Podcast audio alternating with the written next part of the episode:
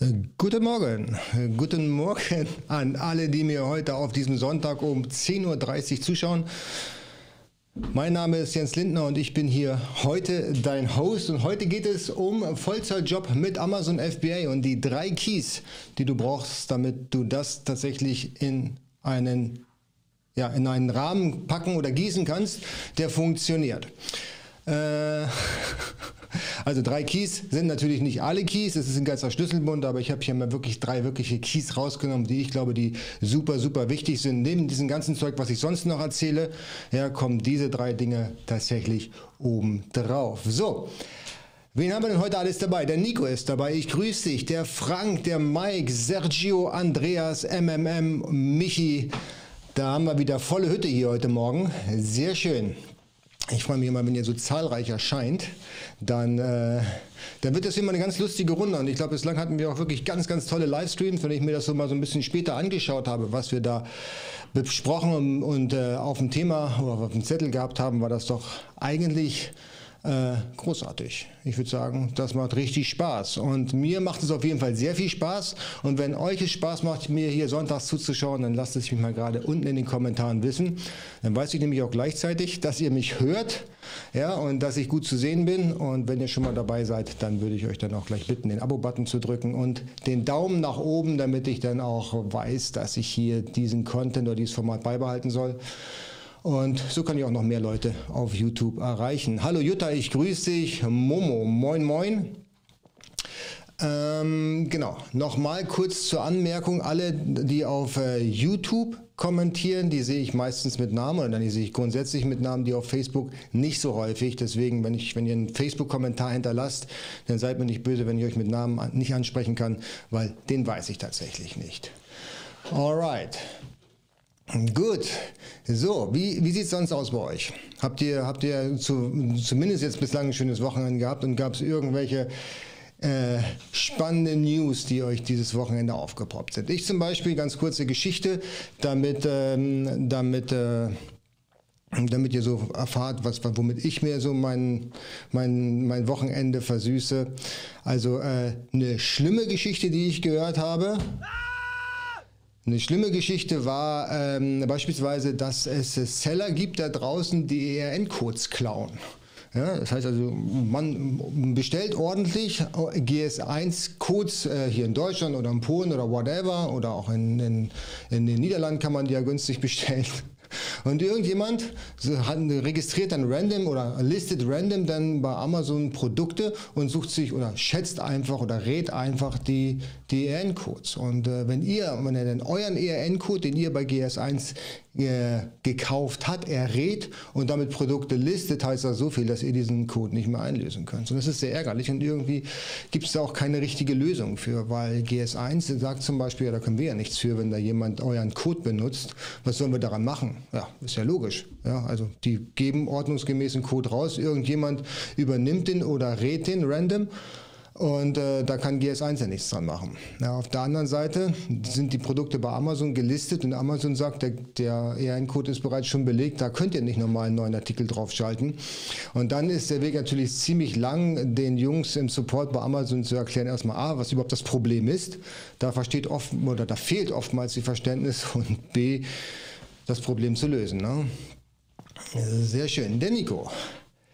Das äh, blende ich doch hier gerne ein. So, ups, das ist ein bisschen klein geworden. Ich mache es mal ein bisschen größer. Immer wieder eine Freude, deine Videos und Livestreams zu sehen. Vielen Dank dafür.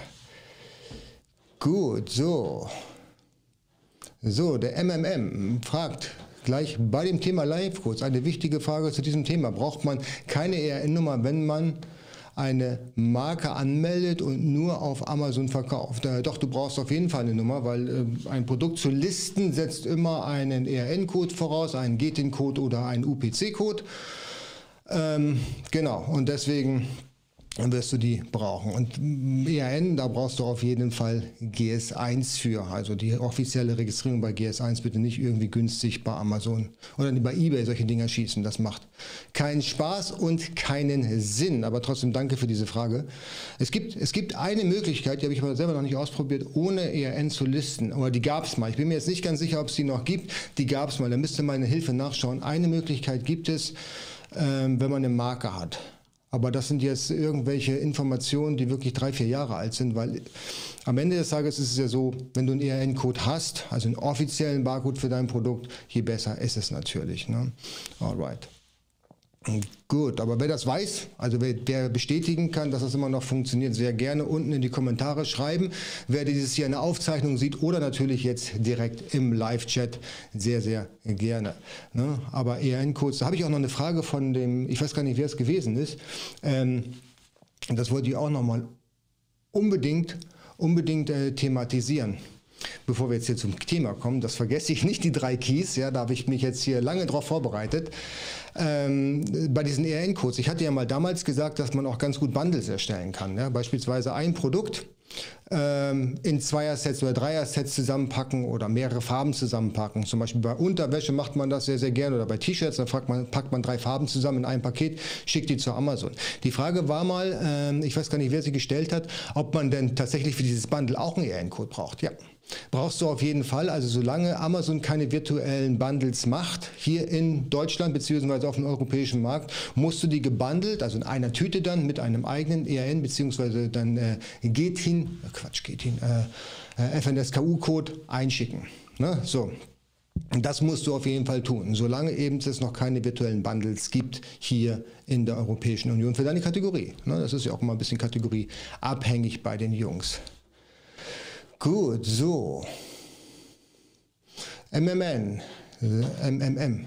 So, ja, ist schon klar bei GS1. Ich glaube, wenn man Handmade-Produkte verkauft, braucht man das nicht. Ja, das kann sein, dass es da eine Ausnahme gibt. Ich verkaufe so wenig Handmade-Produkte und das ist ja leider auch so eine Kategorie, wo ich mich nur sehr selten umtreibe. Daher bin ich da jetzt nicht ganz informiert, aber da macht es natürlich Sinn, dort nicht unbedingt jetzt sich seinen eigenen ERN-Code generieren zu lassen. Jawohl, gebe ich dir vollkommen recht. Wer da drinnen verkauft in die Kategorie, wie gesagt, entweder hier in Live-Chat oder wer die Aufzeichnung sieht, sehr, sehr gerne unten kommentieren. Das hilft auf jeden Fall uns hier allen weiter. Der Michi S. So, was hast du denn hier mit deinen chinesischen Hackern? Lass uns mal gerade gucken. Moin Jens, habe seit ein paar Wochen einen chinesischen Hijacker, werde ihn nicht los. Markenanmeldung läuft.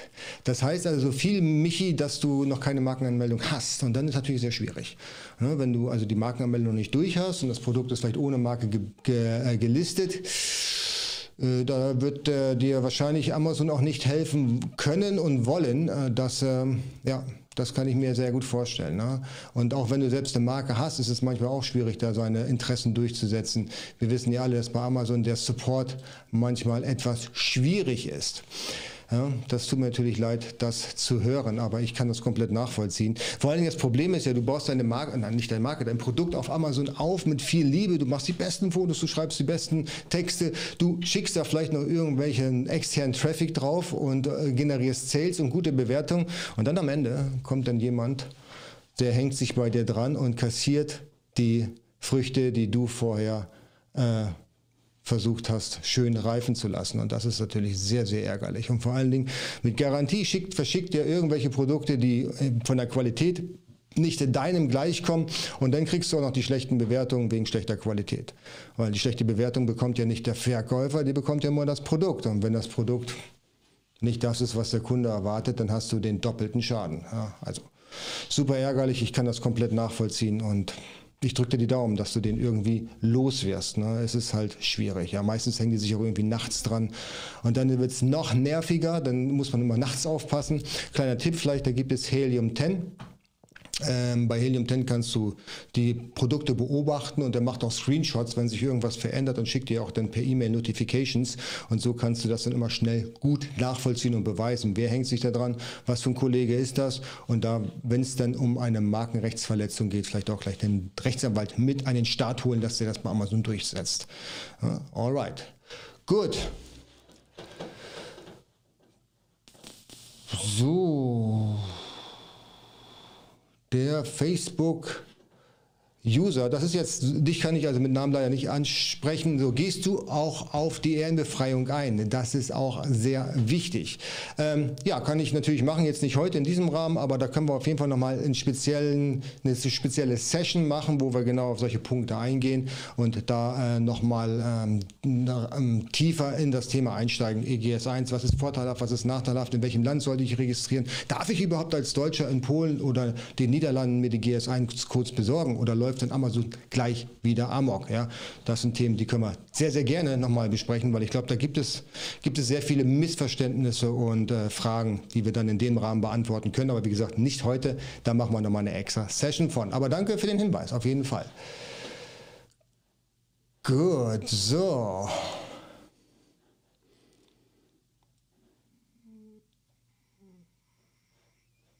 Alright, so, dann gehen wir erstmal in das Thema rein. So, bevor wir jetzt hier abdriften in die ganzen Fragen, ähm, die ich dann später beantworte oder dann in, in, den, in den Kommentaren. Da äh, merkt ihr vielleicht auch, dass ich da sehr aktiv bin und jedes Mal, wenn der AMZ Pro steht, dann habe ich das auch persönlich beantwortet und nicht irgendjemand anders. Also hier ist alles handgemacht und original von mir. Also das lasse ich mir auch nicht aus der Hand nehmen. Da gibt es niemanden, der das für mich macht. Auch alle E-Mails übrigens beantworte ich selber. Wenn da mein Name drunter steht, dann ist es auch von mir und nicht von irgendjemand. Alright, so, also drei Keys. Und wie gesagt, das sind nicht die ausschließlichen Keys. Das sind Keys, wo ich glaube, dass sie ebenso wichtig sind wie alle anderen. ich rede jetzt hier nicht, dass du genug Geld fürs Amazon FBA-Business brauchst, damit du da nachhaltig von leben kannst. Ja? Und ich rede hier um, um ein, ich rede hier von einem Fulltime-Job. Das heißt, acht Stunden, oder naja, acht Stunden, welcher Amazon FBA-Seller arbeitet nur acht Stunden. Entweder arbeiten die zwei Stunden, weil sie ihre Sachen schon geregelt haben, oder sie arbeiten 15 Stunden, weil sie eben noch den Weg gehen. Ja, also es ist auf jeden Fall nicht so, dass du als Amazon-Seller, wenn du von Tag eins bei Null anfängst, ja, innerhalb von einer Woche dann das Ding so zum Laufen kriegst, dass du quasi das Ganze dann automatisiert passiv generieren kannst, dein Einkommen. Das wird nicht funktionieren. Das ist ein jeder, der euch das erzählt, naja, was soll ich sagen? Ja, ihr, wisst, ihr wisst, was ich sagen möchte. Ja, also da will ich jetzt auch nicht drauf eingehen. Okay, also wenn wir, wenn wir jetzt mit dem ersten Key anfangen, das erste, was wirklich das Allerwichtigste ist, darum geht es ja im Prinzip und das vergessen vielleicht ganz, ganz viele da draußen. Alle reden von Marketing, von Ranking, von PPC von, äh, ja, rede ich ja auch viel, von Steuern und so weiter und so fort, von, von günstigen Zahlungsmethoden. Wie kriege ich meine, meine 3,50 Euro oder 3.500 Euro oder 35.000 Euro am günstigsten zu meinem Supplier nach, äh, nach China, ja, um da, keine Ahnung, vielleicht 10 Euro zu sparen. Aber was viele vielleicht vergessen ist, die Basis von allem. Worum geht es eigentlich? Was tun wir hier eigentlich? Eigentlich verkaufen wir Produkte. Ja? Und äh, Produkte setzen voraus, dass es gute Produkte sind. Ja? Das ist die Basis von allen. Und ich kann nur erfolgreich sein, wenn ich gute Produkte verkaufe, sinnvolle Produkte. Produkte, die mein Kunde liebt. Und das höre ich so selten. So selten, dass wirklich ein Seller sagt, ja, ich mache ein Produkt, was wo ich glaube, das ist das beste Produkt in der Nische mit wirklich großartigen Features und das wird mein Produkt oder das werden meine Kunden lieben. Und das ist genau das, was wir auch im AMZ Pro One äh, besprechen, eben Produkte, die wirklich sinnvoll sind, die Spaß machen, die klar natürlich auch das Geld verdienen, das ist ja das Wichtigste, sonst kann ich ja kein Vollzeiteinkommen haben, aber die auch von der Qualität und von der Sinnhaftigkeit so großartig sind, dass es wirklich automatisch läuft. Ja, davon will ich jetzt gar nicht reden dass wir sowas haben, dass wir wirklich großartige Produkte brauchen, die Sinn machen, wo ich auch eine Kundenbasis habe auf Amazon, versteht sich von selber, weil ich habe neulich noch die Frage bekommen, ich weiß gar nicht, wer sie bestellt hat. Ah doch, ich weiß, wer sie bestellt hat. Äh, ich glaube, Mohammed war das. Ich glaube, der ist hier auch im Chat. Und zwar macht es nicht Sinn, überhaupt in Kategorien zu gehen, wo ich keine Konkurrenz habe eine Kategorie, wo ich keine Konkurrenz habe, habe ich gewöhnlich auch keinen Umsatz. Und äh, wie viel Sinn macht es denn, mich auf eine Kategorie zu stürzen, wo sowieso keiner was kaufen möchte? Pff, da werde ich keine Umsätze fahren. Da werde ich vielleicht anstatt 100 Stück, 5 Stück verkaufen. Mit 10 Euro Gewinn sind 50 Euro.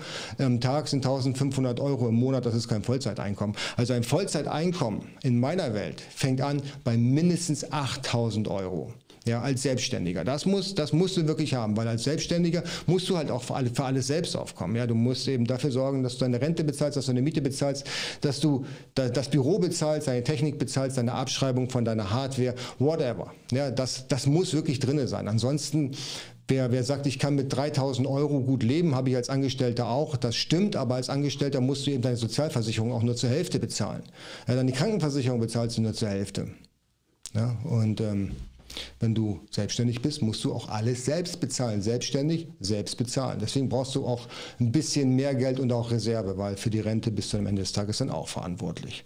Ja, also Vollzeiteinkommen heißt, ja, ich brauche ein Produkt, was so gut funktioniert in einer Nische, wo es so viel Umsatz gibt, dass ich da auch wirklich Vollzeit von leben kann. Ja, es muss nicht nur ein Produkt sein, es muss halt die Kategorie sein, die ich bediene.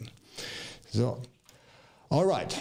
Und hier ist erster Key Fact. Der größte unfaire Vorteil, den es, den es gibt überhaupt, ist, dass du einen Hersteller hast in China, der dein Produkt macht, der besser ist als alle anderen. Das hört sich jetzt nicht besonders spektakulär an, aber es ist tatsächlich, das macht so einen Unterschied. Ich habe einen Hersteller gehabt für mein Produkt in China, den konnte ich, da hatte ich keine Arbeit mehr mit. Ich wusste, ich schicke dir eine Bestellung rüber, ich brauche mit dem nicht zu diskutieren über Preise, das sind fixe Preise, der macht mir die Ware und ich brauche kann blind davon ausgehen, dass die Ware pünktlich zu einer großartigen Qualität gefertigt wird. Natürlich habe ich trotzdem eine Qualitätskontrolle machen lassen. Aber der Hersteller hat die komplette Verantwortung übernommen. Der hat mit mir kommuniziert auf einer Basis, wo ich sagen möchte, jawohl, das ist im Prinzip für mich ein Teammember hier. Ja, der, der Mitarbeiter, oder der nicht der Mitarbeiter, sondern der Lieferant, der hat die kürzesten Lieferzeiten, ich habe einen persönlichen Kontakt zu denen und er macht die beste Qualität ever. Und wenn du so einen Hersteller hast und wirklich diesen Kontakt so pflegst wie ein Pflänzchen, was gedeiht, wirst du einen, einen Hersteller an deiner Seite haben, der mit dir wächst, der alles für dich tun wird. Der wird für dich grundsätzlich durchs Feuer gehen und er wird versuchen, dir den besten Service zu liefern, der möglich ist. Das geht aber nur in China, wenn du einen persönlichen Kontakt herstellst. Ich meine, die meisten wissen es vielleicht, ich habe das schon häufiger berichtet, morgens zwischen 5 und 7 Uhr telefoniere ich meistens mit Chinesen. Ja, also mit meinen Herstellern, mit meinem, Team, mit, meinem, mit meinem Team in Hongkong und in China. Weil ich, das ist morgens, das ist toll und der persönliche Kontakt ist das Allerwichtigste. Und so ein Hersteller muss auch die Verantwortung übernehmen. Der muss die Verantwortung darüber nehmen, du musst dich darauf verlassen können, dass es alles REACH-konform ist, CE-konform, was auch immer du brauchst an Zertifikaten und an ähm, an, an, Kennzeichnungen, die da erfüllt werden müssen, ja, an Fertigungstechniken. Der Hersteller übernimmt alles. Und so ein Hersteller, wenn du den gefunden hast, das ist eine sichere Bank. Den wechselst du nicht. Den lässt du laufen, wogleich du natürlich auf jeden Fall auch eine Backup-Factory brauchst, so haben solltest. Ja, aber grundsätzlich würde ich immer diesen den Vorzug geben, weil so ein Hersteller ist für dich das allergrößte Invest überhaupt. Das ist meine Erfahrung. Vor allen Dingen, ich, hab, ich, ich selber habe es erlebt, aber auch ähm, ein paar Freunde von mir. So ein Hersteller gibt dir sogar einen wahren Finanzierungskredit. Das heißt, du brauchst die Ware gar nicht bezahlen. Du zahlst vielleicht eine 30% Anzahlung. Aber am Ende des Tages, wenn er sagt, okay, jetzt kommt zur Restlieferung, es ist alles super, ja, die Qualitätskontrolle ist durchgegangen, dann gibt er dir möglicherweise, wenn du einen super Kontakt hast, noch ein 60 Tage Zahlungsziel. Das heißt, du musst die Ware erst dann bezahlen, wenn die bei Amazon im Warehouse liegt. Und solchen Hersteller, den brauchst du. Und dann hast du einen absolut unfairen Vorteil. Und vor allen Wettbewerbern, in deiner Nische, die ständig den Lieferanten wechseln, die überhaupt nicht in der Lage sind, stabile Qualität zu liefern, stabile Produkte zu liefern, hast du einen enormen Wettbewerbsvorteil. Und wenn du den Lieferanten hast, dann wirst du auch sehen, dass du ganz selten schlechte Bewertungen bekommst. Und die schlechten Bewertungen sind dann meistens vom Wettbewerber. Alright. Gut, so, da gibt es eine ganze, ganze Menge Fragen, aber das hat jetzt wahrscheinlich nicht, nichts mit dem Thema zu tun, deswegen können wir das heute Deswegen beantworte ich die heute später. Ja, ich möchte hier die Sachen mit kurz mit euch besprechen. So, das zweite, wirklich große oder der zweite große Schlüssel, den ihr braucht, um auf Amazon nachhaltig erfolgreich zu sein, hört sich ein bisschen komisch an, äh, wie das großartige Produkt, aber ihr müsst euch von dem Gedanken befreien, dass ihr alles selber machen könnt. Es ist nicht möglich.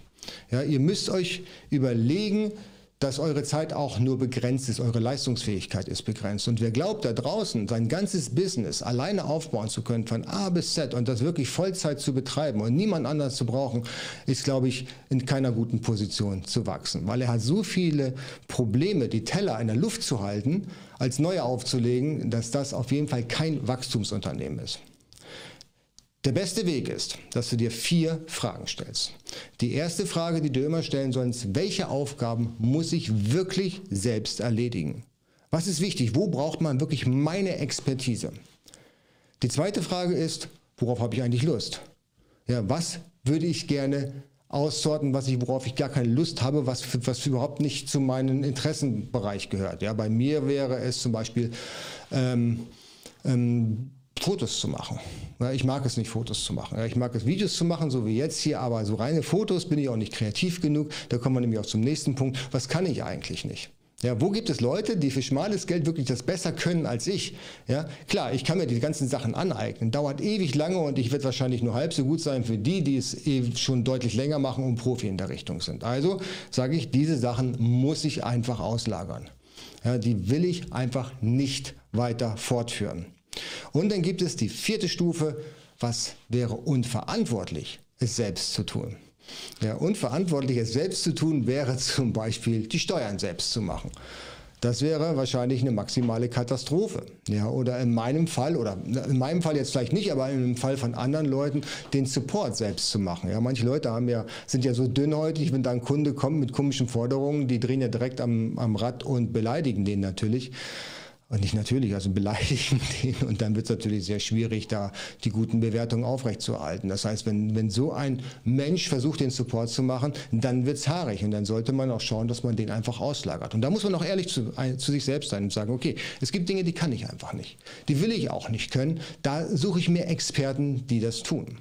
Ja, ein ganz einfaches Beispiel ich bin jetzt nicht der kreativste Mensch, ich bin sehr analytisch aufgebaut, ich habe aber wenig Kreativität am Start. Das bedeutet so viel, meine Thumbnails hier zum Beispiel bei YouTube, die kann ich selber machen. Ich denke, ich habe fortgeschrittenes Wissen in Photoshop und weiß, wie man sowas macht. Aber ich denke, dass ich nicht die kreativ genug bin, um die, zu, die entsprechend zu designen. Also suche ich mir jemanden, der das für mich macht. Ganz einfach, weil ich da ein bisschen Geld für bezahle, ja, aber ich spare mir enorm viel Zeit. Ja, und kann dann in der Zeit, wo ich diese Videos, äh, wo ich diese Thumbnails mache, kann ich vielleicht noch mehr Content produzieren, hier eben wie jetzt, also wichtige Sachen, die mein Geschäft vorwärts bringen. Und das ähm, ist äh, etwas, wo jeder drüber nachdenken sollte. Ja, wie viel, wie viel Zeit oder wie viel Geld, wie viel, wie viel Geld ist meine Zeit wert? Was habe ich, was rechne ich selbst meinen Stundenlohn? Wenn du sagst, dein eigener Stundenlohn ist 25 Euro und du suchst dir jemanden, der die gleiche Aufgabe, die du in einer Stunde erledigst, wo du kalkulatorisch 25 Euro anrechnest, viel besser und schneller kann, zum gleichen Stundensatz, dann hast du doch gewonnen. Dann hast du doch einfach ein Plus gemacht. Du hast ein besseres Ergebnis in kürzerer Zeit und du kannst dich um die Sachen kümmern, die wirklich wichtig sind für dein Business. Alright, so, das ist Outsourcing. Das ist, glaube ich, ein ganz wichtiges Thema. Also versucht bitte nicht alles selbst zu machen. Das ist sehr unschön. Und was übrigens auch noch eine ganz wichtige Geschichte ist, ähm, wir müssen ja alle viel arbeiten. Ja, also zumindest, ja, die allermeisten müssen viel arbeiten, wenn sie im Amazon FBA Business vorwärts kommen wollen, wachsen wollen und ja, das nachhaltig betreiben möchten. Denn hat man natürlich weniger Zeit für Familie, für Freizeit. Und dann gibt es natürlich auch die Möglichkeit, dass man private Dinge outsourcen kann. Ja, ich sage nur, ich, ich habe einen Gärtner zum Beispiel, der sich um meinen Garten kümmert. Ich setze mich lieber in den Garten, der frisch gemacht ist und beantworte dann dort vom Laptop aus E-Mails oder chatte ein bisschen in unserem AMZ Pro One Club. Total valide. Also da sparst du dir Zeit, du gibst einen Gärtner eben entsprechend äh, deine Bezahlung, sein Honorar und du kannst dann diese Zeit entweder für deine Freizeit, für dein, für dein, für dein, für dein ähm, Life Balance eben nutzen oder aber du kannst dann eben dort dann auch vielleicht anstatt dessen leichte Dinge tun, wie E-Mails beantworten. Ne? Also würde ich mir auf jeden Fall überlegen, dass man da auch Leute mit an Bord holt, die einen privat auch entlasten. Ich kenne Leute, die machen sich keine Gedanken darüber, was sie zu essen oder was sie essen wollen. Weil die bestellen einfach bei Lieferando. Ja, rauf und runter, jeden Tag einmal Lieferando. So haben sie sich da vielleicht eine halbe Stunde äh, Zeit gespart zu kochen und äh, bezahlen, keine Ahnung, 5, 6 Euro für, für ähm, das Mittagessen oder auch lass es 10 Euro sein. Ja, davon sind dann eben 3 Euro vielleicht am Ende des Tages äh, den Betrag, den sie sowieso auch im Supermarkt bezahlt hätten. Und 7 Euro wäre dann der Aufpreis, dass es frisch gemacht und gebracht wurde und er spart sich da locker mal eine halbe Stunde mit dem ganzen Zirkus bedeutet so viel, äh, dass sein Stundenlohn 14 Euro wären umgerechnet und er kalkuliert seinen Stundenlohn aber höher als 14 Euro. Also eine absolute Win-Win-Situation. Der Unternehmer hat Zeit gespart und dadurch Geld gespart und Lieferando bzw. lokale Restaurants jetzt gerade zu der aktuellen Zeit haben da entsprechend auch nochmal einen Benefit von. Alright? Gut, so, das war für mich auch ganz wichtig, nochmal loszuwerden. Also nicht nur geschäftlich oder nicht nur im Businessbereich kann man Sachen outsourcen, sondern auch privat, damit man einfach hier die, die, ähm, die Balance, die Balance, Balance findet dann entsprechend in seinem Leben zwischen Arbeit und Freizeit. You know what I mean. Alright, so, das sind Keys, die sind, glaube ich, ganz, ganz wichtig. Und nun kommt gleich der dritte Key. Ich schaue mal, ob es gerade nochmal Fragen gibt. Also, was haben wir denn? Das haben wir, ne? das sind alles andere Fragen.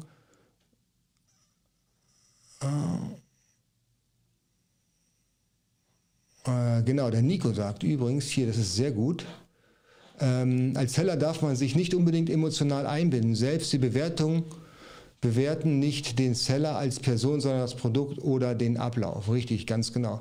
Ähm, ich gebe dir vollkommen recht, Nico. Das, das Ding ist ja, du darfst es nie persönlich nehmen. Du darfst solche Sachen niemals an dich ranlassen. Ja, du musst es immer neutral sehen. Immer von außen. Das ist, wie du schon sagtest, das ist kein persönlicher Angriff. Ja, das ist immer eine Momentaufnahme, wie dein Kunde das Produkt empfindet und dann äh, die Bewertung schreibt. In diesem Moment. Und wir sind ja alle sehr emotional getrieben. Das heißt beispielsweise, wenn ich dann äh, ein Produkt bekomme, was defekt ist, ja, wo ich genau weiß, das ist jetzt nicht das Problem vom Produkt, das ist keine Ahnung, ein Transportschaden gewesen. Ich brauche das Produkt aber.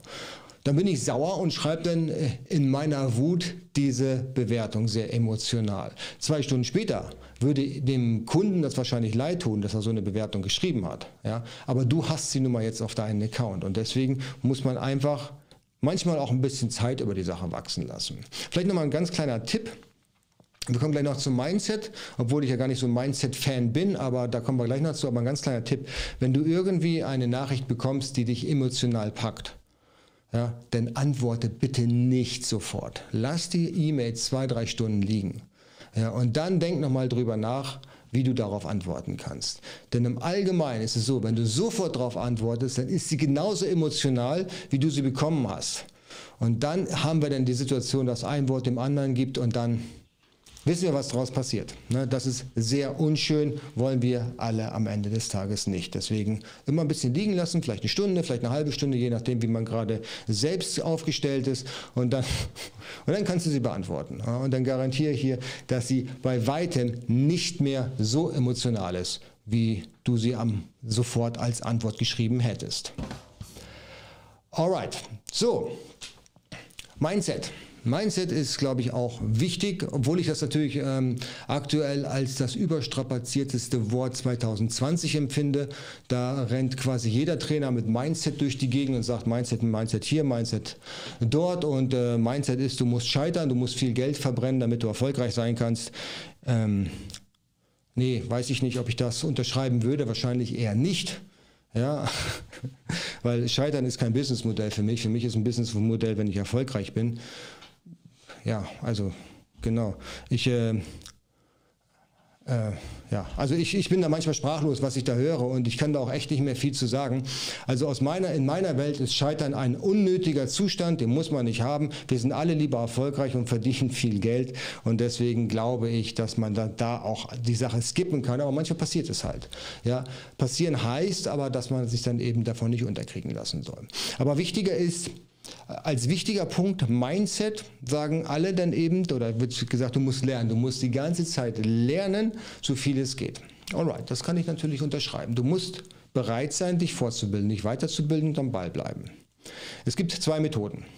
Die erste Methode ist, du lernst alles von vornherein, von Anfang an und hast dann die, äh, das komplette Wissen, was du dann einsetzen kannst. Oder du sagst, ich lerne im Moment nur, ich, ich, lerne die Basics, das ist wichtig. Die Basics muss man immer können. Ein Fundament, wo du überhaupt drauf lernen kannst oder worauf du dein, dein Wissen aufbauen kannst. Aber die speziellen Fachdisziplinen, die lerne ich just in time, nämlich genau dann, wann ich sie brauche. Und ich glaube, das ist die effizienteste Methode überhaupt. Du hast ein Basic, da brauchst du keine Ahnung, da brauchst du relativ, kannst du relativ schnell auf Flughöhe sein und dann nimmst du nur diese Dinge raus, die du in dem Moment wirklich brauchst und die schaffst du dir drauf, die lernst du. Wenn du am Anfang alles lernst, was passiert denn dann? Du hast eine Ausbildung von sechs Wochen. Wenn du am Anfang alles lernst, in den ersten, oder du hast in sechs Wochen hast du alles drauf, dann wendest du es an und das letzte, was du anwendest, hast du dann erst in drei Monaten auf der To-Do-Liste. Dann weißt du doch gar nicht mehr, was du vor sechs Wochen gelernt hast. Das ist sehr unwahrscheinlich. Du musst doch mal nachlesen und das ist maximal ineffizient. Besser ist es in meiner Welt und so arbeite ich auch grundsätzlich. Grundwissen ja und dann die einzelnen Disziplinen schaffe ich mir dann drauf, genau zu dem Zeitpunkt, wenn ich sie brauche und nicht vorher, weil dann kann ich sie lernen, dann kann ich sie anwenden und verinnerlichen. Ja, das ist, glaube ich, eine viel, viel effektivere und effizientere Art zu lernen. Und ich habe es jetzt schon mehrfach gesagt, und den muss ich mal gerade wieder wegnehmen, den Kommentar. So, und ich habe schon mehrfach gesagt, Lernen ist die eine Sache, aber Umsetzen ist eine ganz andere Qualität. Denn nur die Leute, die am Ende das, was sie gelernt haben, auch wirklich in die Tat umsetzen, die werden erfolgreich.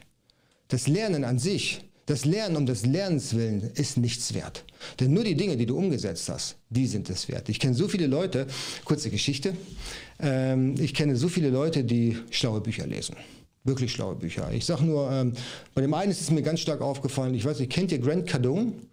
Wer Grant Cardone kennt, bitte einmal ganz kurz ähm, in den Chat schreiben oder unten drunter auch gerne in den Kommentaren, wer die Aufzeichnung liegt. Grant Cardone und das Stück äh, 10x, also 10x. Das ist so ein, so ein, äh, das ist ein Buch, wo Grant Cardone, das ist ein Trainer, ein Verkaufstrainer, ich weiß gar nicht, wie man sich den, wie man sich den vorstellen soll, der erzählt dann in seinem Buch, wie er dann äh, sein Unternehmen skaliert. Ne? Genau. Ja, also äh, ja, da haben wir schon ein paar, die den kennen. Sehr schön. Also der erzählt dann, wie man eben Sachen mal 10 skaliert. Ja, so grob. Also man ist auch jetzt nicht ganz wichtig. So. Und dann gibt es Leute, die, die buchen da einen Riesenkurs. Die buchen da einen Workshop, die, die kaufen sich das Buch und die feiern den Typen ab. Ja, quasi hängt der über das Gesicht von Grant Cardone, hängt über ein Bett oder im Büro zur Motivation. Aber das Problem dabei ist, sie wissen, was zu tun ist, sie tun es aber nicht. Sie wenden den Scheiß, den sie da gelernt haben, nicht an. Und das ist das größte Problem. Die feiern sich ab, dass sie dieses dämliche Buch gelesen haben ja, und dieses nutzlose Wissen dann an sich vorüberstreichen lassen, weil sie es einfach nicht einsetzen. Und nutzlos deswegen, weil sie es nicht umsetzen. Ja, nur Umsetzung ist key. Setzt du was nicht um, dann kannst du es gleich vergessen. Dann ist nämlich das Gelernte, was du dir da wirklich stundenlang oder wochenlang angeeignet hast, ist dann Zeitverschwendung gewesen. So sieht es leider aus. Und das ist auch so ein bisschen, was ich so ein bisschen in, der, in unserer Bildungsindustrie äh, vermisse, dass da viel erzählt und doziert wird, aber wenig dann in die praktische Umsetzung geht. Ne? Und die Leute, die wirklich die Eier in der Hose haben und sagen, das, was ich jetzt gelernt habe, das setze ich auch um die haben einen unschätzbaren Wettbewerbsvorteil, weil 90 Prozent aller Leute da draußen, zumindest die ich kenne, wissen viel, setzen nichts um. Und wenn du zu den 10 Prozent gehörst, die zwar vielleicht weniger wissen, aber von dem, was sie weniger wissen, 100 Prozent umsetzen, dann bist du der Gewinner. Und die, die alles wissen und nichts umsetzen, die verlieren. Alright? Gut, meine persönliche Meinung. Ihr könnt mich da gerne eines Besseren belehren oder wir können gerne darüber diskutieren. Aber das ist tatsächlich meine persönliche Meinung, dass nur Umsetzen key ist. Ja, hört auf, euch diese ganzen Bücher drauf zu schaffen, sondern schafft euch ein Buch drauf, setzt es um, weiter geht's. Ja, ich, ich, lese gar nicht so viele Bücher in, in der Richtung. Ähm, ich habe die Vier-Stunden-Woche gelesen von Timothy Ferris. Ich würde sagen, ich habe die Dinger, die für mich passen, es passt natürlich nicht alles, was da erzählt wird. Man soll diesen, diesen, diesen Leuten nicht hinterherlaufen und wirklich alles eins zu eins umsetzen. Bei Timothy Ferris habe ich so drei, vier Sachen umgesetzt, die er dort in seinem Buch als These dann ähm, äh, niedergeschrieben hat. Und ein paar Sachen sind großartig, die nutze ich heute noch, da habe ich auch nie wieder von abgegangen. Das ist eine fantastische Geschichte, spart unglaublich viel Zeit, tolle Effizienz. Bei diesem Grand Cardone 10X habe ich so ein paar Sachen umgesetzt, die sehr spannend waren, zum Beispiel die Omnipräsenz. Cooles Thema, sollte man sich mal, bei Google könnt ihr das mal gucken, Omnipräsenz ist echt ziemlich cool. Ja, das gilt jetzt nicht nur für, für, für, für Trainer, äh, zum Beispiel der, der Said Chiripur, der hat da auch eine Omnipräsenz gerade aktuell, gilt auch für deine Produkte. Ja, Omnipräsenz heißt ja im Prinzip so viel, dass du überall mehrfach auf allen Kanälen die Touchpoints mit deinen Kunden dann generierst und dadurch dann Vertrauen hast und die Theorie ist, dass du eine gewisse Anzahl von Touchpoints brauchst, also Berührungspunkte zu deinem Kunden mit deinem Produkt, was auch immer für ein Produkt du hast, damit dann eben der Sale stattfinden kann. Hm? Macht absolut Sinn.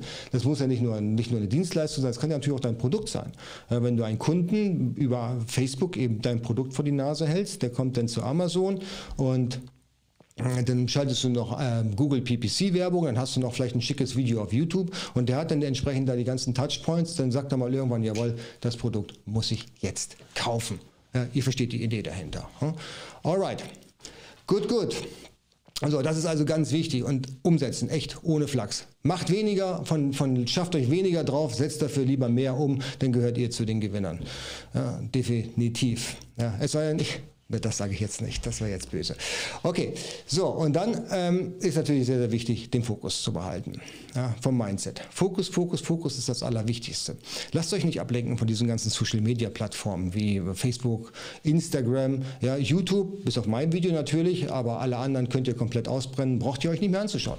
Ja, Ihr braucht euch da wirklich nicht ablenken zu lassen, weil ihr könnt euch ein schlaues Video auf YouTube anschauen, aber dann ist es ja so, dann bleibt man auf YouTube, dann guckt man sich den Film noch an und diesen Clip noch an und dann verliert man sich und dann ist ruckzuck eine Stunde weg. In einer Stunde könnt ihr extrem viel schaffen. In einer Stunde könnt ihr beispielsweise nochmal euer Keyword-Set bei eurem Amazon-Listing oben drauf bringen. Ja, so, also auf ein ganz neues Level.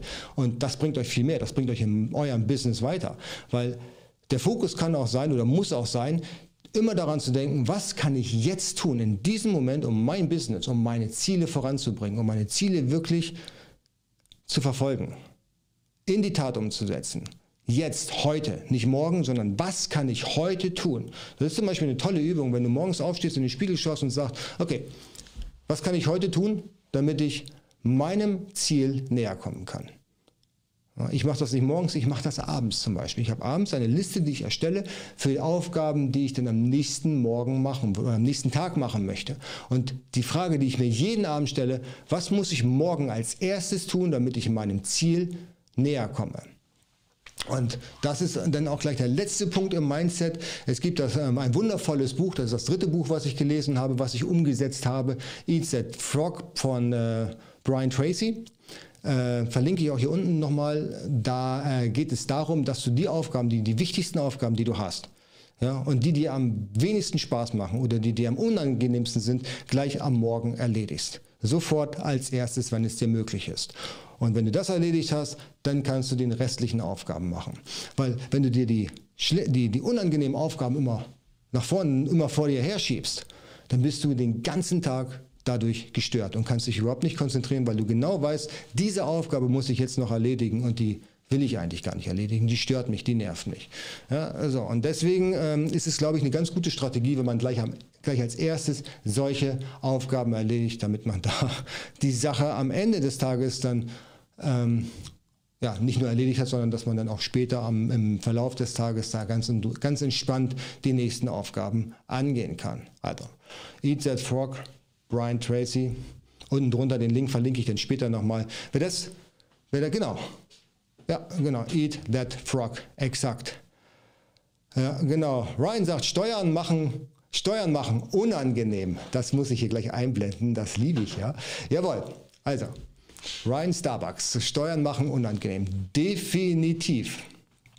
Die äh, Steuern sind sehr unangenehm, aber was ich vorhin schon sagte, Steuern machst du nicht selber. Ja, Steuern, nimmst du den Steuerberater, bitteschön. Ja, und das am besten komplett automatisiert, weil Steuern selber zu machen, also zumindest bei einer gewissen Größe, das ist echt unverantwortlich und würde ich niemals, niemals tun. Wobei wir jetzt, der, jetzt der, am, ähm, am Dienstag im AMZ Pro One haben wir einen renommierten Steuerberater, der hier den, den, den Mitgliedern äh, was über skalierbare Steuer, äh, Buchhaltung erzählt und wie man die am besten so automatisiert, dass man da wenig mit zu tun hat. Also wer Lust hat auf den AMZ Pro One Club, hier nochmal schnell dort direkt anmelden und da kann man äh, dann auch bei dem Live-Event am Dienstag direkt dabei sein. Ja? Also AMZ Pro äh, One oder one.amzpro.io. Jawohl, und da bin ich dann auch immer regelmäßig vor Ort. Einmal die Woche gibt es dann da einen Livestream. Wir haben einen wundervollen äh, Chat, also eine Community, wo wir uns dann austauschen. Da bin ich auch immer direkt am Start und versuche da innerhalb von Minuten die ganze Sache zu beantworten, beziehungsweise alle Fragen dann äh, allumfassend für die Mitglieder in einen Rahmen zu gießen, was praktisch ist. Ja, Praxis, das ist übrigens ganz wichtig äh, bei AMZ Pro One. Wir gehen das ist genau das Ding. Bei AMZ Pro gehen wir praktisch vor. Ja, wir machen keine Theorie. Ich versuche dann möglichst jetzt mit dem Dominik auch praktisch zu erklären, wie wir was machen. Ja, wie gehen wir vor? Wir haben jetzt beispielsweise äh, ein Produktbriefing-Vorlage erstellt, wie jetzt also ein Produktbriefing idealtypischerweise aussieht, dass der Hersteller in China was damit anfangen kann und dass ich nichts vergesse bei meinem Briefing. Ja, nichts so schlimmer, als dass man was vergisst bei deinem Briefing. Und dann haben wir äh, ein, ein, ein, ein Dokument erstellt, wie man ein, was man beachten muss, wenn man eigentlich überhaupt ganz neu anfängt im Amazon FBA. Ja, was muss ich tatsächlich ich für Behördengänge machen, woran muss ich denken, ja? Äh, was darf ich nicht vergessen. Also das ist äh, vielleicht für den einen oder anderen ganz interessant. Also AMZ Pro hier äh, one.amzpro.io könnt ihr euch dann direkt einbuchen und habt dann direkt Zugang zu allen Informationen und auch die Aufzeichnung von den vergangenen Chats und Livestreams. Alright.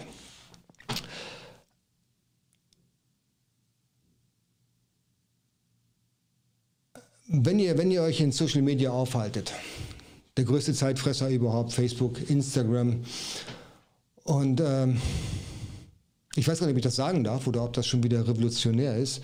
Äh, Clubhouse finde ich extreme Zeitverschwendung. Ja, nicht, dass ich den Content auf Clubhouse schlecht finde. Nein, es sind großartige Speaker, es sind großartige Talks. Aber mich sieht man da nicht. Warum? Äh, weil ich es unverantwortlich finde von Clubhouse, dass man so hochwertige Gespräche, die dort stattfinden, nicht aufzeichnet. Das ist nur in Realtime abzuhören. Es gibt kein Archiv davon, zumindest bis vor letzter Woche nicht. Das heißt, alle Gedanken, alle großartigen Speaker, die da sehr wichtige Informationen für die Welt nach außen tragen, gehen verloren in dem gleichen Moment, wo das Wort ausgesprochen ist. Das ist so, als wenn ich, als wenn es keine gedruckte Bibel geben würde, sondern jedes Wort könnte ich nur vom Pastor von der Kanzel hören. In dem Moment, und es gibt keine Aufzeichnung davon. Ich persönlich finde das unverantwortlich. Genau das gleiche wie, wie beispielsweise ähm, Instagram. Instagram ist auch irgendwie so on demand. Ja, du hast es dann für 24 Stunden die Story und dann ist sie verloren gegangen. Egal was du da erzählst. Ja gut, du kannst Story, du kannst, du kannst Highlights machen. Das wäre jetzt die einzige Möglichkeit, was du bei Clubhouse nicht machen kannst. Ne?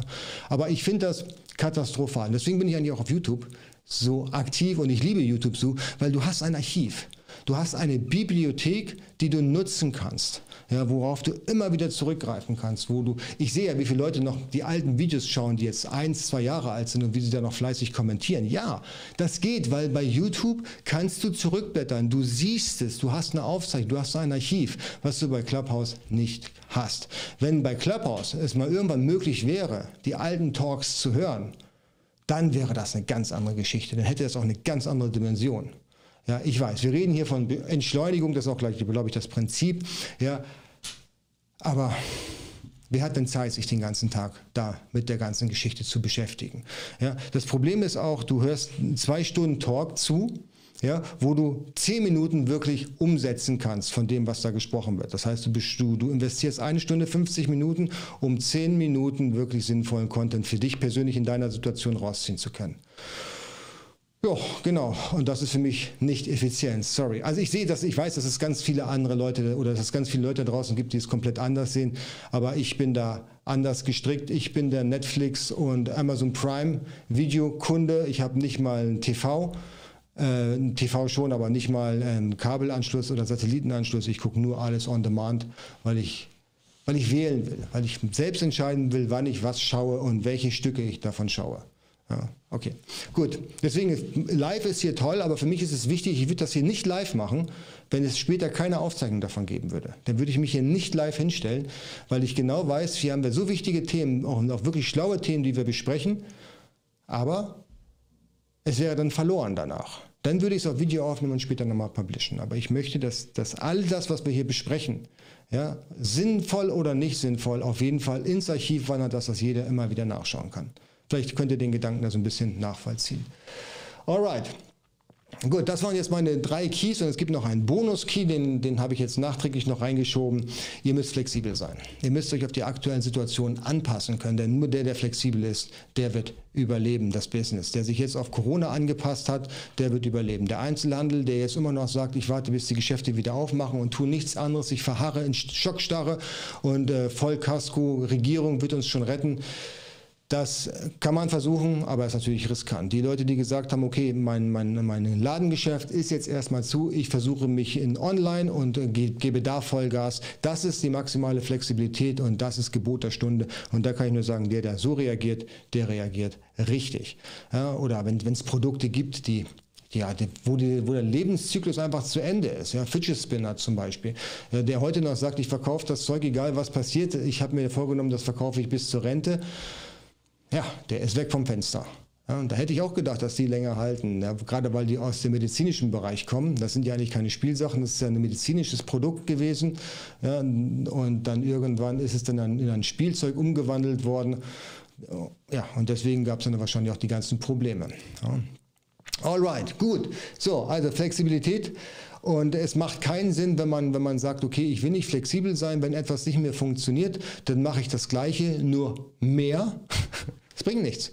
Ja, es ist, man muss so lange was anderes tun, bis es funktioniert. Das ist eine kleine NLP-Weisheit. Vielleicht kann man sich das nochmal auf die Fahne schreiben. Ja. Immer die Strategie so ein bisschen wechseln, bis ihr merkt, okay, hier geht es jetzt vorwärts, hier kann ich weiter durchstarten. Ja, wenn ein Produkt nicht funktioniert, ich habe einen Markos, keine Ahnung, von, von 80 ja, und ich verbrenne mehr Geld, als das ich verdiene, dann macht es ja keinen Sinn, wenn ich einfach mehr Geld ausgebe am Ende des Tages, dann verbrenne ich nur mehr Geld, ja, habe vielleicht auch mehr Sales, ja, das stimmt schon, aber ich verbrenne dann auch mehr Geld. Also da muss man halt ein bisschen aufpassen. Genau, also Flexibilität ist auch key. Alright.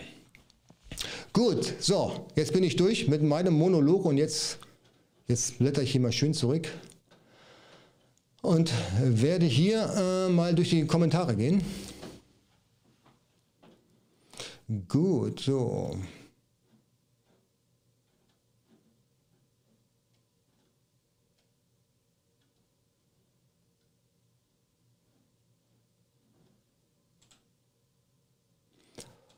Okay, so, warte.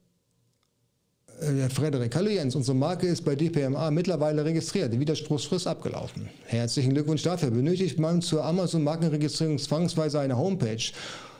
Unsere Fertigstellung wird dauern. Also ich habe meine Marken alle ohne Homepage eingetragen. Nee, also wüsste ich jetzt nicht, dass man unbedingt eine braucht. Es hilft natürlich. Du kannst auch einen One-Pager machen. Also ich würde einfach einen One-Pager machen. Da kannst du dir bei... Ähm, bei Theme Forest einfach so eine, so eine Landingpage kaufen, die kostet 9 Euro oder 9 Dollar und das dauert zwei Stunden, da setzt du einfach nur eine, eine Landingpage drauf und das war's dann. Wenn, wenn du unbedingt eine haben willst. Aber wie gesagt, meine letzten Markeneintragungen habe ich komplett ohne Homepage gemacht. Oder kann sein, dass es eine Homepage war, aber da war wirklich nur ein One-Pager drauf. Also wirklich nur eine einzige Landingpage, damit die gesehen haben, okay, das gibt es. Ja. Und wenn du sagst, du hast schon eine Homepage, dann mach einfach eine kleine Landingpage drauf. Ein One-Pager, tatsächlich HTML, richtig plain, erklärst du kurz dein Produkt. Das war's. Also das sollte vollkommen reichen. Gut, so. Der Frank, wie findet man diese Lieferanten? Also die Lieferanten, mit denen man dann zusammenarbeiten kann, eben aus meinem unfairen Vorteil bezüglich der Lieferanten. Das ist ähm, äh, viel Erfahrung. Ne? Das ist auch etwas, was wir im AMZ Pro One äh, zeigen, wie man solche Lieferanten findet, wie man sowas dann entsprechend dann auch untermauert, beziehungsweise wie man solche ganzen Sachen aufbauen kann mit den Lieferanten. Ähm, grundsätzlich kannst du schon mal davon ausgehen, alle Lieferanten, die dir die Unterlagen freiwillig zur Verfügung stellen. Ich hatte jetzt äh, letzte Woche, vorletzte Woche hatte ich einen Lieferanten, da habe ich den auch bestellt. Den habe ich dann nach einem Produkt gefragt und da muss man ein MSDS haben, also ein äh, Sicherheitsblatt, ein Datensicherheitsblatt. Das hat er mir komplett geschickt, sofort ohne nachzufragen. Das sind zum Beispiel solche Lieferanten, die meinen es wirklich ernst, die wissen, was man braucht. Ähm, und ein Lieferant, der zum Beispiel für eine Produktion, die du planst, schon Reach-Tests von vorhergehenden äh, Produktionen hat, das ist auch etwas, da weißt du, okay, der weiß, was er tut. Ja, und wenn du die dann noch anrufst und mit denen persönlichen Kontakt aufbaust und ein bisschen äh, ein bisschen, ähm, ich sag mal, die, die, diese, diese ähm, Geschäftsbeziehung pflegst, so kann ich das vielleicht ausdrücken, dann ja, dann hast du da relativ schnell auch einen Lieferanten, mit denen, auf den du dich verlassen kannst. Ne? Aber das geht nicht von heute auf morgen. Das ist tatsächlich, du, äh, wie sagt man, man muss 100 Frösche küssen, damit man einmal den Prinzen hat und da ist es ganz genauso. Ja, die sind rar gesät und deswegen ist es ja auch ein unfairer Wettbewerbsvorteil, weil wenn alle so wären, dann hätte man ja keinen Wettbewerbsvorteil. Ne? Genau, aber im AMZ Pro One, da zeigen wir auch, wie man solche Lieferanten findet. Ne?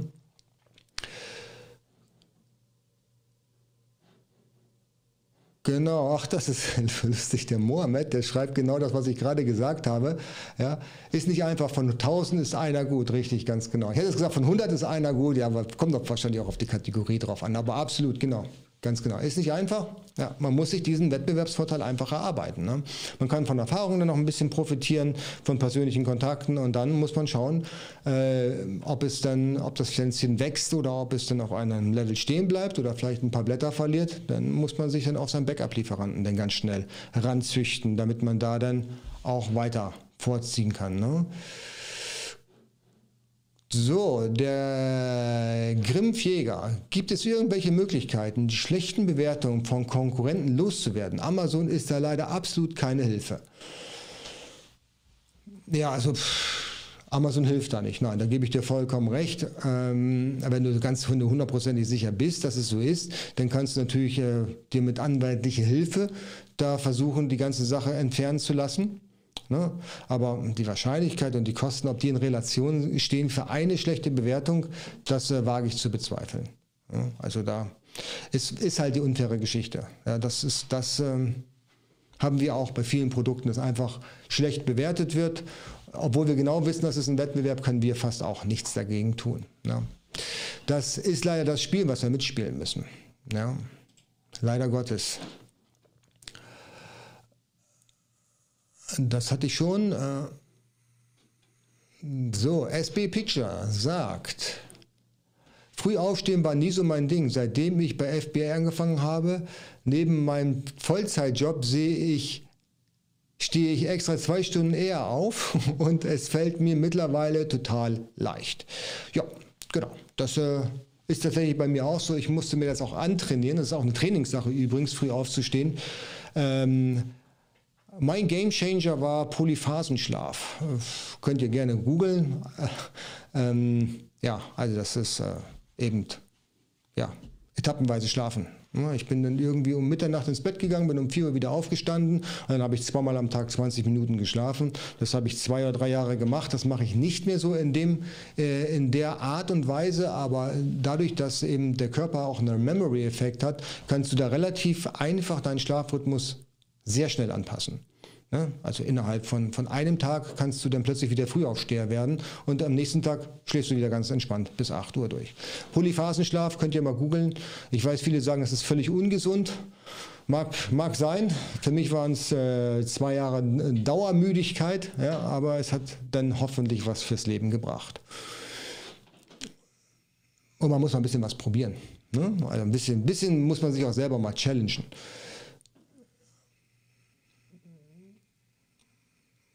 So, der Grimpfjäger sagt hier noch.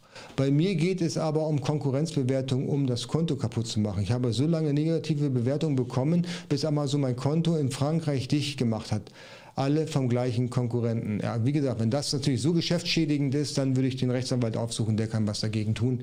Ähm, Rechtsanwaltkanzlei Engels, könnt ihr mal auf Facebook gucken, der kann euch da vielleicht weiterhelfen. Der hat da relativ gute Erfahrungen in solchen oder Ergebnisse bislang in solchen.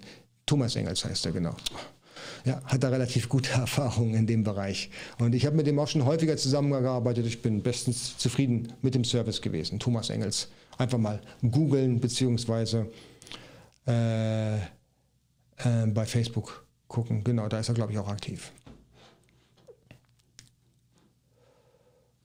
Gut, so. Dann habe ich hier noch einen.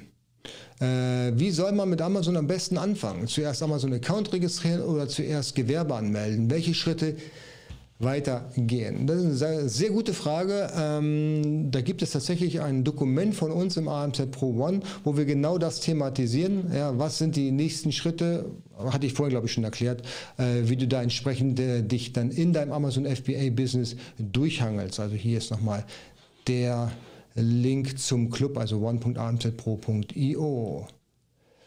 Gut, so.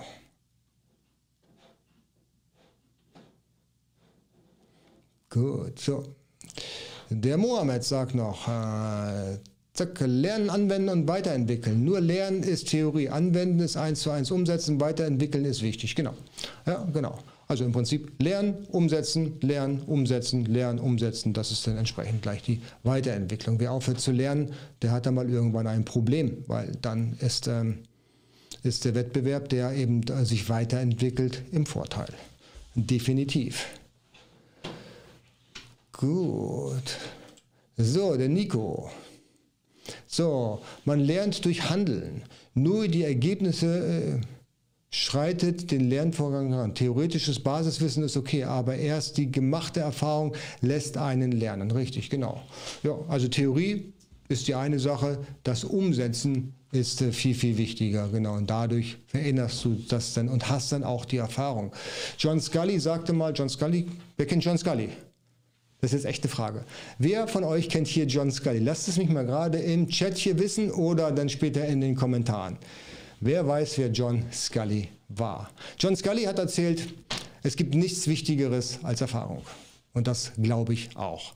Weil der, für den äh, John Scully gearbeitet hat, obwohl er CEO war, dass ähm, die haben Leute eingestellt, das ist übrigens ein großartiger Satz, das ist was, was ich von ihm gelernt habe, von, äh, von, von der Company oder von, der, von dem Gründer der Company.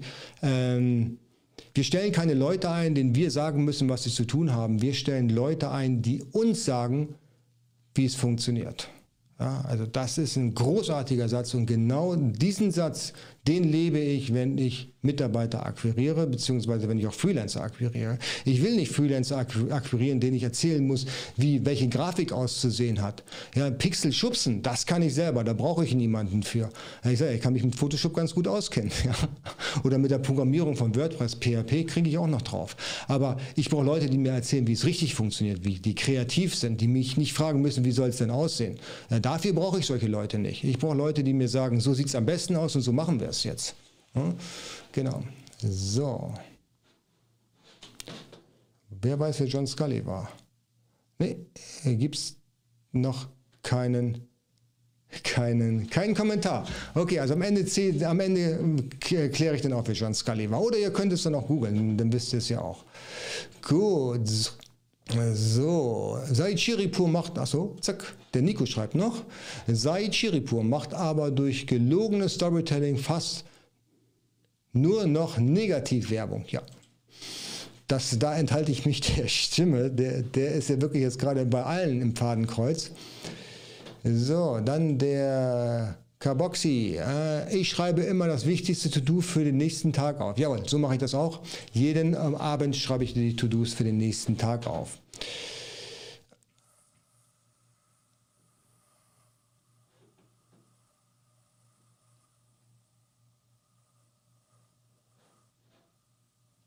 So. Nur ein Prozent aller Amazon-Verkäufer Elmin sagt, nur ein Prozent aller Amazon-Verkäufer macht einen jährlichen Umsatz von einer Million.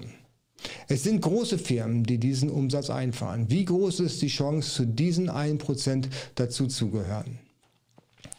Also eine Million Euro Umsatz äh, würde ja ungefähr was bedeuten bei 80.000 Euro pro Monat im E-Commerce. Und das ist machbar. Das ist auf jeden Fall machbar. Ja, und achte doch nicht drauf, was die anderen tun Kümmere dich um deine eigenen Sachen. Es ist genau solche Ablenkung, glaube ich, die, die schwierig ist. Ja. Du musst einfach sagen, okay, du, du hast deine Nische gefunden, du weißt, was da für, für Sales sind. Mir ist es völlig egal, was die anderen machen, was die anderen mir erzählen. Ich mache mein Ding, ich ziehe mein Ding durch, ich konzentriere mich mit Fokus darauf, dass ich eben die 80.000 Umsätze so generiere, dass ich auch den entsprechenden Gewinn habe. Weil bei Umsatz ist noch kein Cent Gewinn erwähnt worden. Ja. Der Gewinn ist doch viel wichtiger. Ich mache doch lieber nur, nur 500.000 Umsatz mit 150.000 Euro Gewinn als 2 Millionen Euro Umsatz ja, mit 50.000 Euro Gewinn. Also der Gewinn ist, glaube ich, viel, viel wichtiger als der Umsatz. Wenn mir mit Umsatzzahlen bei Amazon kommt, der kriegt bei mir immer gleich die Gegenfrage, um was für ein Gewinn steckt dann da gegenüber. Ja, lieber Lieber weniger Gewinn, lieber weniger Umsatz machen, dafür mehr Gewinn als andersherum. Ne? Weil, ja, ihr wisst, was ich meine. Ne? Also Umsatz, Gewinn ist viel wichtiger als Umsatz. Jawohl, das dazu. Aber natürlich, klar, eine Million ist auf jeden Fall machbar. Das äh, denke ich äh, bei 800.000 Euro, äh, bei 80.000 Euro Umsatz pro Monat, das sollte drin sein. Ja? wenn man Spielzeug macht oder eben dann Weihnachtsgeschäft, beim Weihnachtsbusiness aktiv ist, dann macht man wahrscheinlich dann zum Jahresende, November, Dezember, manchmal 50 Prozent von dem Gesamtjahresumsatz. Ja, Kenne ich viele, die genau das machen. Oder die, die jetzt Unterwäsche verkaufen, die machen enorm viel Umsatz, weil du kannst ja nirgendwo welche kaufen, außer online. Ja, also, alright, gut.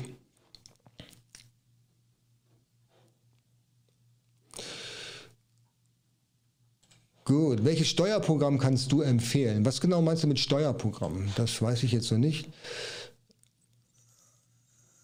Äh, so, die Steuer, der, der Grimpfjäger sagt, und die Steuerberater im Umkreis von 100 Kilometer hier haben leider keine Ahnung von Amazon. Ja, das kann ich mir sehr gut vorstellen. Wir haben jetzt im AMZ Pro One, äh, jetzt am Dienstag hatte ich schon erzählt, einen Steuerberater, der sich genau damit auskennt, der genau weiß, wie der Hase läuft, der auch vorbereitet ist auf den 1.7. mit dem OSS, also One-Stop-Shop, wer sich auch immer diesen Namen ausgedacht hat, ähm, und eben die neue Reglementierung bei der Lieferschwelle. Genau, aber äh, mein Steuerberater wohnt ungefähr 450, 500, 600 Kilometer vielleicht entfernt von mir. Ich sehe den einmal im Jahr, das reicht mir auch vollkommen. Der Rest ist digital. Äh, ja, ich brauche die nicht vor Ort. Also überhaupt nicht. Würde ich auch nie hinfahren. Genau. Okay, so.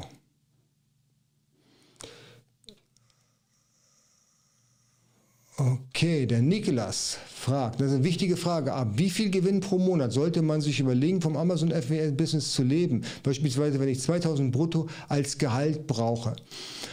Ähm, bei, bei 2000 Euro brutto als Gehalt, da brauchst du mindestens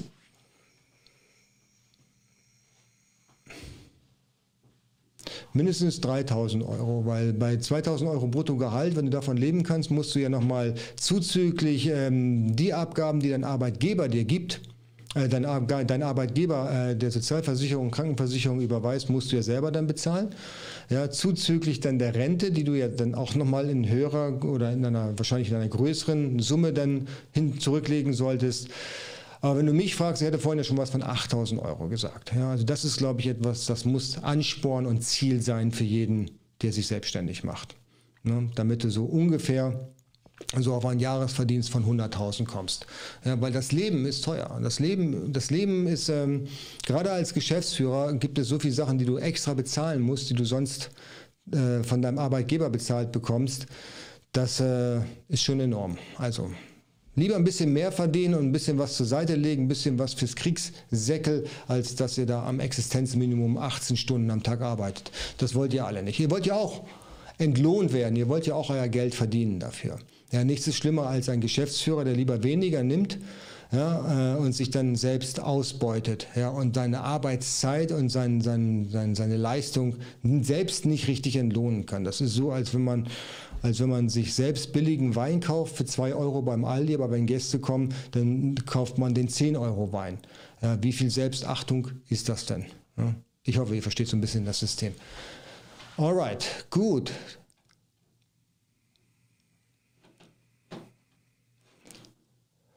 Der Grimpfjäger. Es muss doch ein gutes Programm für Steuern geben, welches man in Verbindung mit einem halbwegs guten Steuer Verräter Sinn macht. Also du meinst wahrscheinlich Steuerberater. Ich gehe mal davon aus, dass das gerade ein Fehler bei deiner Autokorrektur war. ähm, ja, also wir, wir zum Beispiel nutzen ähm, Candice. Äh, Candice C-A-N-D-I-S. Das ist recht gut. Das ist, äh, das ist so ein Dokumentenmanagementsystem, was auch später dann die ganzen Dokumente äh, exportieren kann. Da kannst du mal reinschauen. Der Nico sagt Safdesk. Ähm, Safdesk ist auch ein gutes Programm. Ich weiß aber nicht, ob das so gut ist für so skalierbare äh, Geschichten wie Amazon FBA. Ne? Also da weiß ich nicht. So, der Raoul, der fragt, ob sich die, Preise, die Frachtpreise in China wieder stabilisieren werden. Ich glaube, nach Chinese New Year wird alles wieder ganz normal sein.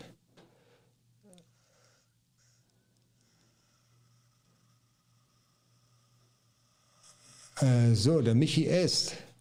sagt, so Jens, der Hijacker ist weg durch folgenden Satz in der, in der Listen.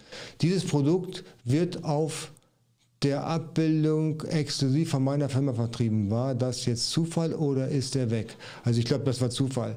Also ich, ich, bin, ich denke, ich denke, also der, der Michi hat auf seinem Bild im Amazon-Listing, so wie ich das verstehe, eben geschrieben, dass dieses Produkt exklusiv durch seine Firma vertrieben wird und alle, die sich dran gehängt haben, sind dann eben die Copycats. Ich glaube, das ist Zufall. Ich denke nicht, dass er das liest. Ich denke, das ist eher ein automatischer Algorithmus bzw. ein automatisches Dranhängen von dem Seller. Aber lass mich wissen hier in den Kommentaren später, vielleicht ist es tatsächlich so, dass du endlich losgeworden bist. Ich würde es dir natürlich wünschen. Okay. So, Grimpfjäger, Nico, Self-Test sieht, sieht ein wenig unseriös aus. Die Seite, wenn man sich schon.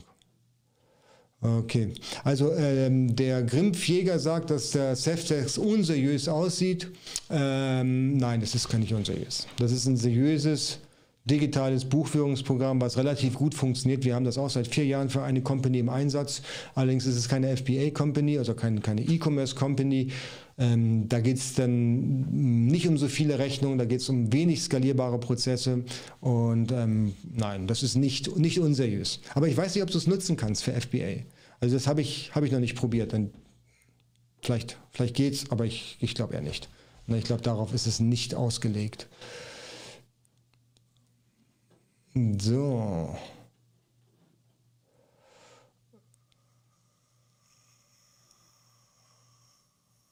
Okay.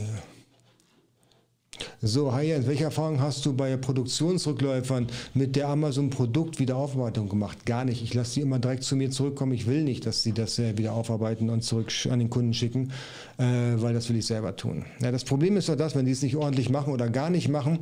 Ich hatte zum Beispiel mal äh, Flaschen, die wurden dann aufgeschraubt, gebraucht, zurückgeschickt und Amazon hat die wieder eingelagert und den nächsten Kunden geschickt und dann gab es prompt eine schlechte Bewertung. Äh, wollen wir nicht. Deswegen äh, würde ich immer selber machen wollen. Halte ich gar nichts von. Du musst dir, musst dir überlegen, das sind Leute, die, keine Ahnung, am Tag fünf, die, die Vorgabe haben, am Tag 5000 Rücksendungen zu bearbeiten und dass da mal was durchgeht, das versteht sich von selbst. Ne?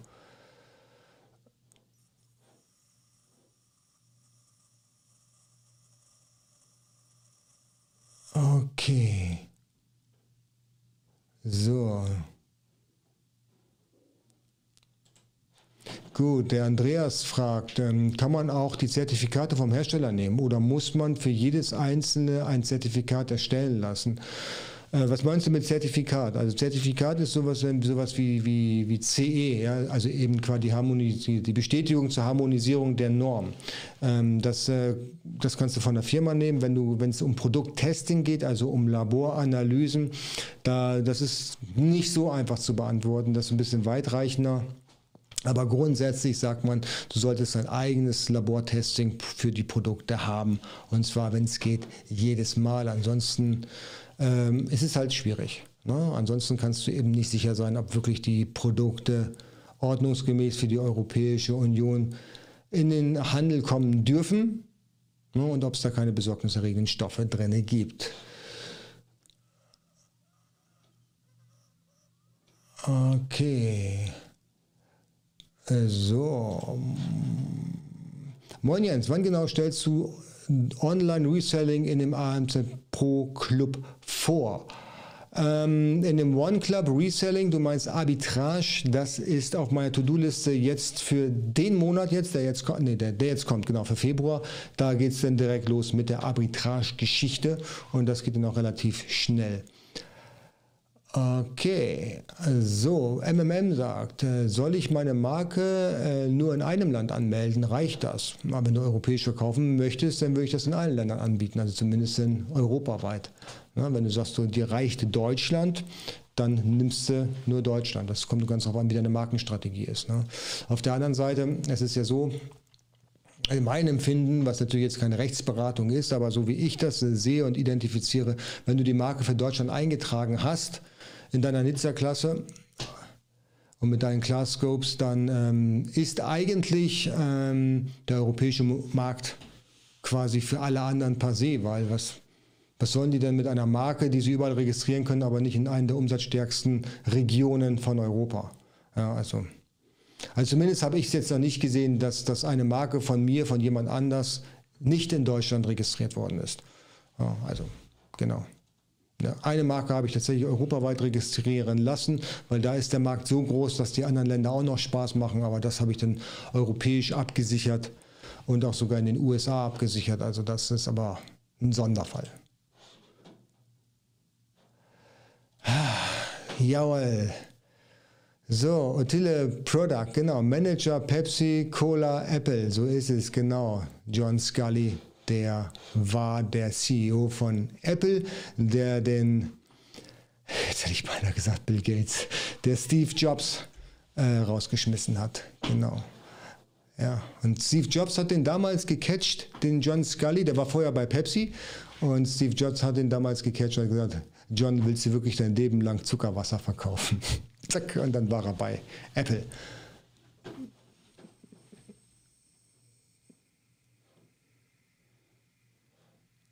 So, genau.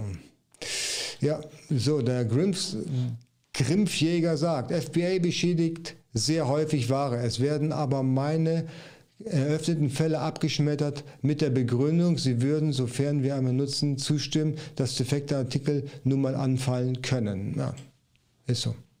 Das ist leider so. Die übernehmen halt nicht alles. Ne? So sieht's aus. Alright, so, ja, die Zeit ist doch tatsächlich schon um. Gut, alle anderen äh, Fragen, ich habe noch so viele Fragen jetzt hier, alle anderen Fragen bitte nochmal in den Kommentar posten, falls ich sie nicht beantwortet habe. Ähm, dann kann ich die später nochmal beantworten. Hier in den Kommentaren natürlich. Bitte äh, vergesst nicht, den Kanal hier zu abonnieren, falls ihr es noch nicht getan habt, die Glocke zu drücken, dann verpasst ihr auch kein neues Video. Videos gibt es immer am Dienstag, am Donnerstag und den Livestream hier am Sonntag. Und äh, wenn ihr Spaß daran habt oder Interesse habt bei one.amzpro.io, könnt ihr noch Mitglied werden im AMZ Pro One Club. Da haben wir viele Dinge, die wir jetzt hier im Bereich der Formulare und Herstellersuchen und so weiter angesprochen haben, dort nochmal vertieft. Und wir haben eine Community, da beantworte ich jede Frage dann direkt. Und äh, natürlich haben wir die Live-Streams und Talks dann am Dienstag. Und außerdem haben wir noch mehrere Kurse dort. Da ist dann der Helium 10 Kurs drin, da ist das Amazon, äh, Quatsch, das Import Secrets mit dabei, da ist eBay SEO dabei, da ist YouTube SEO dabei. Und nochmal ein großes Archiv, wo ihr euch dann tummeln könnt. Also eine ganze Menge Content, äh, den ihr da konsumieren könnt und solltet, wenn ihr da Mitglied seid, weil ich glaube, da könnt ihr den maximalen Benefit rausziehen. Und die Community, die ist großartig. Wir haben da wirklich tolle Leute drin, die da sehr offenherzig und freizügig mit wirklich guten Tipps um die Ecke kommen. Na, also one.amzpro.io.